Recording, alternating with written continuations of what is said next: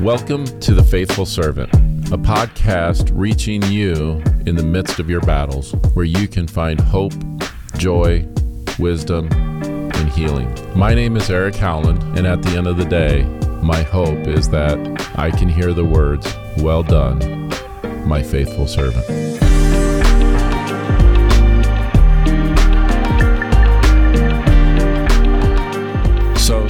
Today's podcast, uh, with recent events that have happened within the Elkhorn community, I want to talk about a topic that's near and dear to my heart.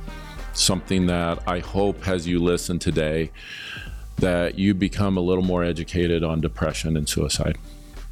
Something that moving forward, you recognize that for those people who need help, that you give them the support the love to get that help that they so desperately are crying out for.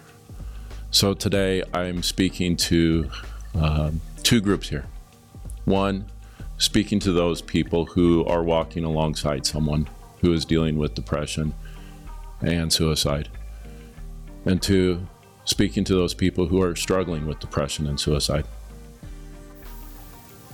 I pray that when you hear this today, you find hope that while the road may feel dark, a brighter day is coming. That though it may seem like a lonely journey, you're not alone. The roadblocks that keep you from finding joy are temporary, and with the proper help, you'll be an overcomer.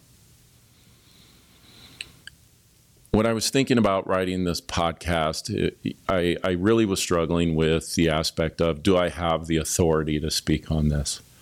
I don't have a master's degree, I don't have a doctorate degree. I'm not licensed to help people. What I do have to offer is my life experience. So in 2003, I was a youth pastor up in Wisconsin, and I hit a low point in my life things started compounding on top of each other where it just seemed like the simplest task to do each day became harder and harder. And as time went on, it turned into a more serious situation where one night, as I was laying in the bathtub, the thoughts ran through my head. I didn't want to do this anymore. I didn't want to struggle anymore. I didn't want to burden anyone anymore. So I took my hand, put it against my head, and slammed it in the side of the bathroom tub. I eventually woke up underneath the water, only by God's grace. The time went on, struggling with this disease that where my mind on different circumstances that would come up would tell me that I'm not good enough in life. I'm a failure in life. And because of those things, you are alone. I find myself one night where this was the night that I will never ever forget. It to me it seems like it happened not too long ago, but it was back in 2003.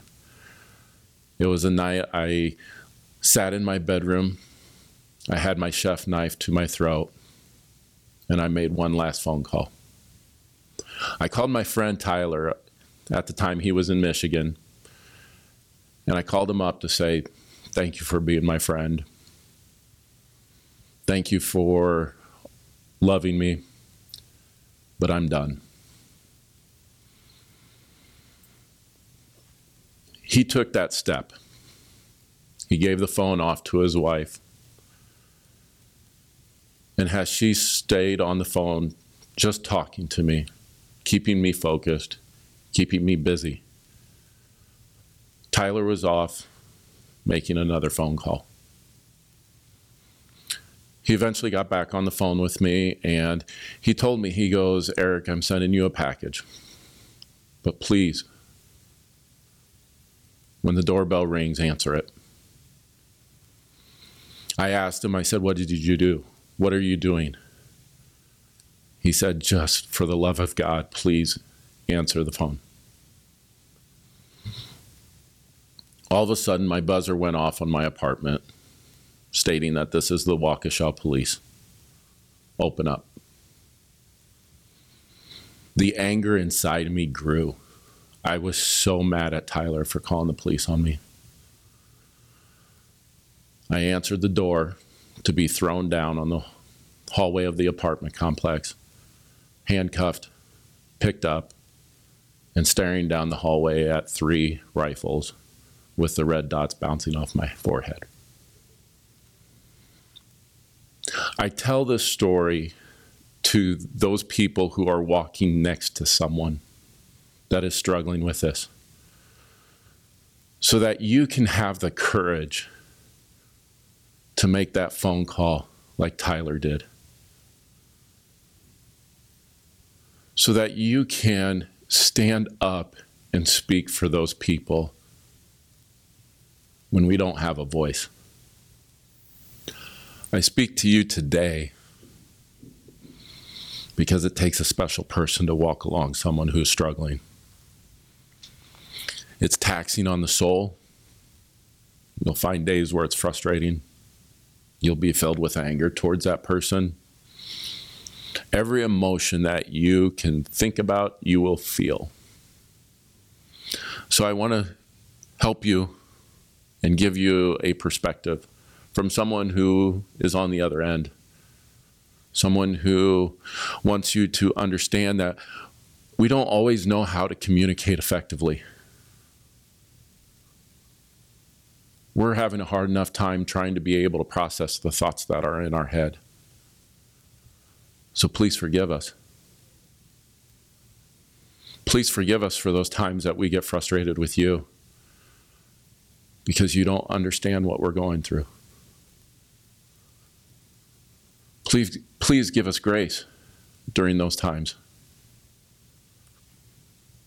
We're having a hard enough time trying to love ourselves.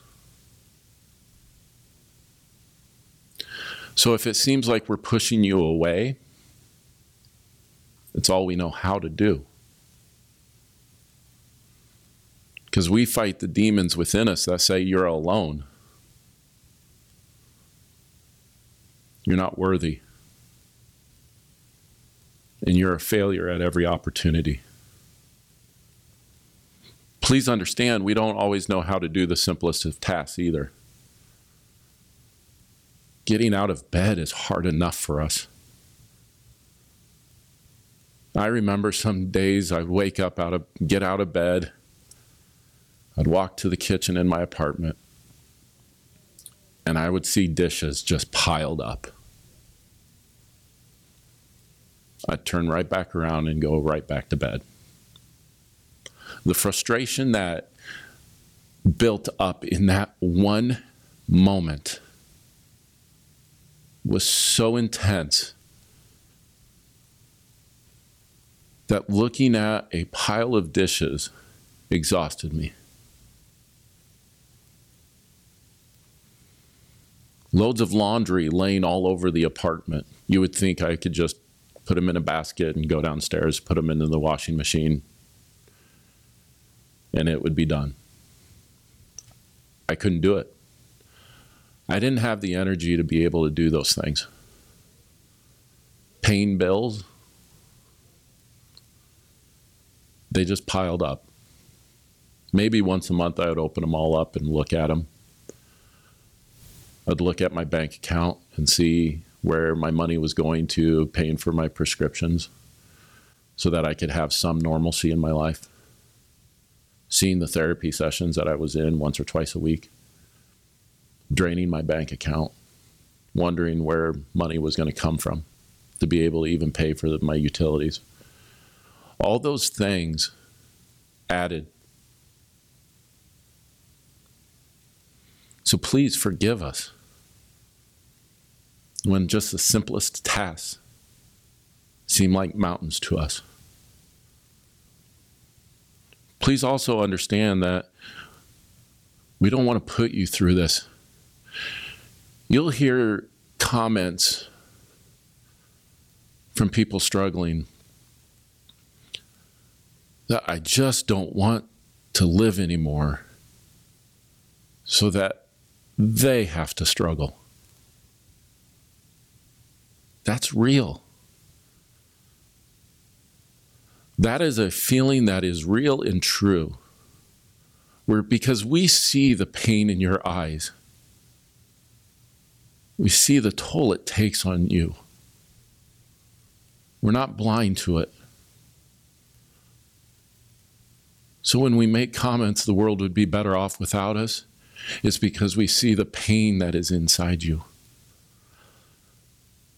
I remember one night living back with my mom and dad.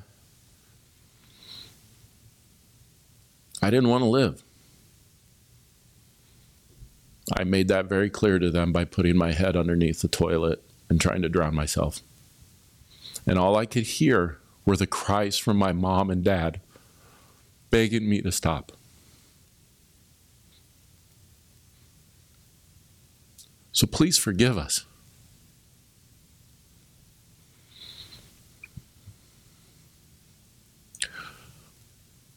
We don't know how to act.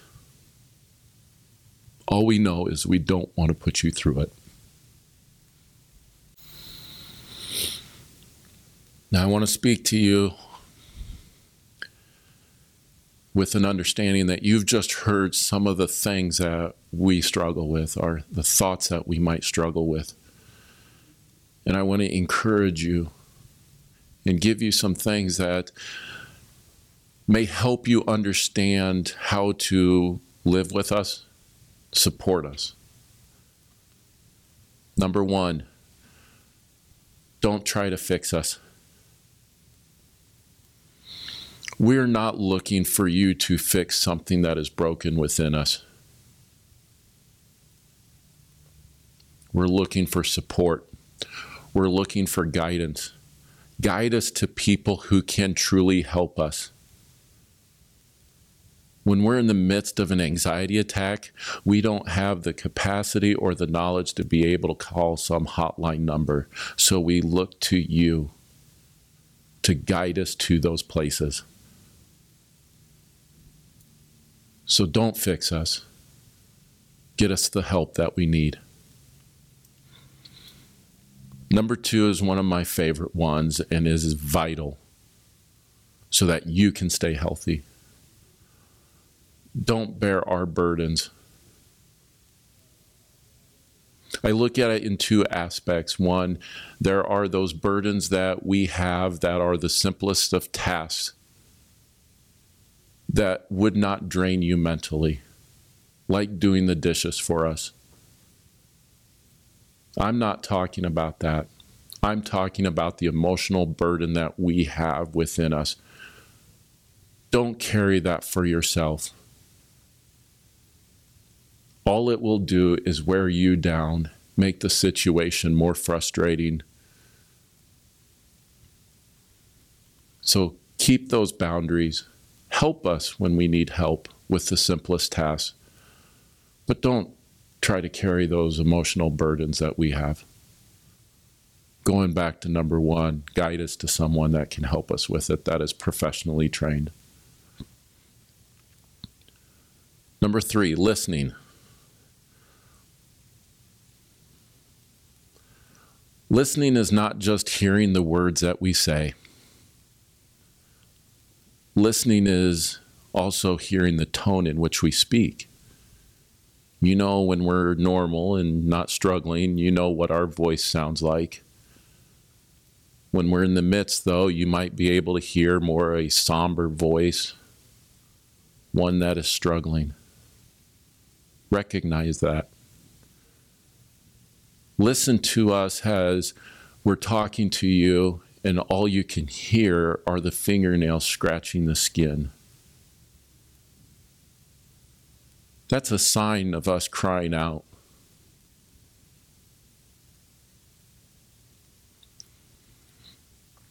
Also, when it comes to listening, use your eyes.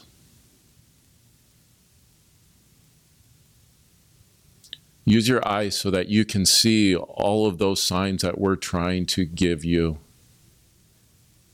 to, for us to get help. This is not an easy journey.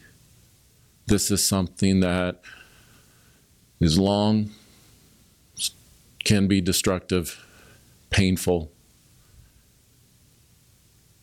And all we're asking is for people to listen. Number four, if you ask the question, we're here to listen to you, then don't be shocked by what we say. It might scare the living hell out of you. But the moment we see that you're shocked by what we say, it brings doubt into us. Like I said earlier, is we don't want to bear that burden on you.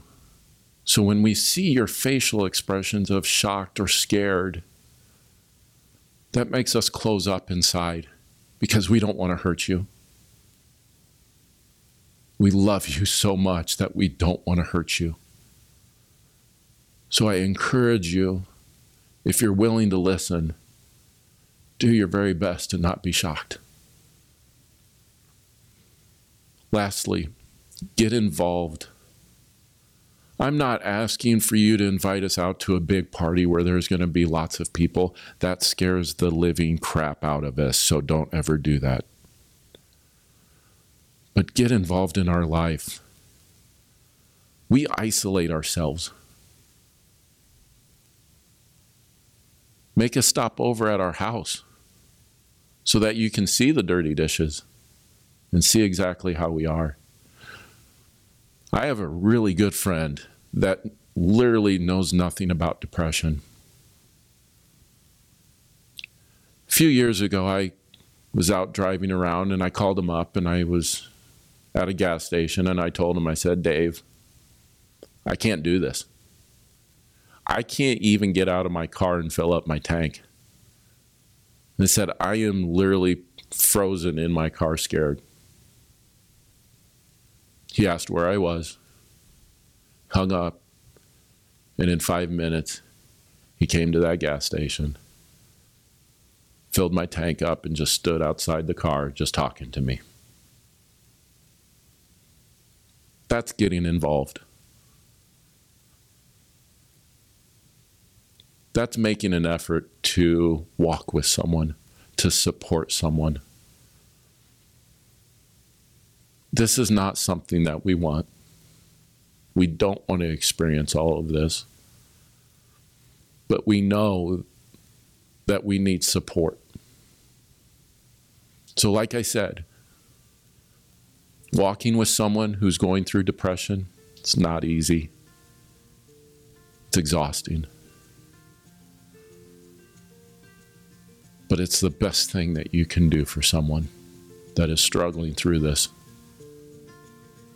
And I hope, and my prayer is that the things that I shared with you today are things that open up your eyes to a glimpse of what we struggle with. So that you can see exactly how you can be a support, how you can love on that person, and get them the help that they need.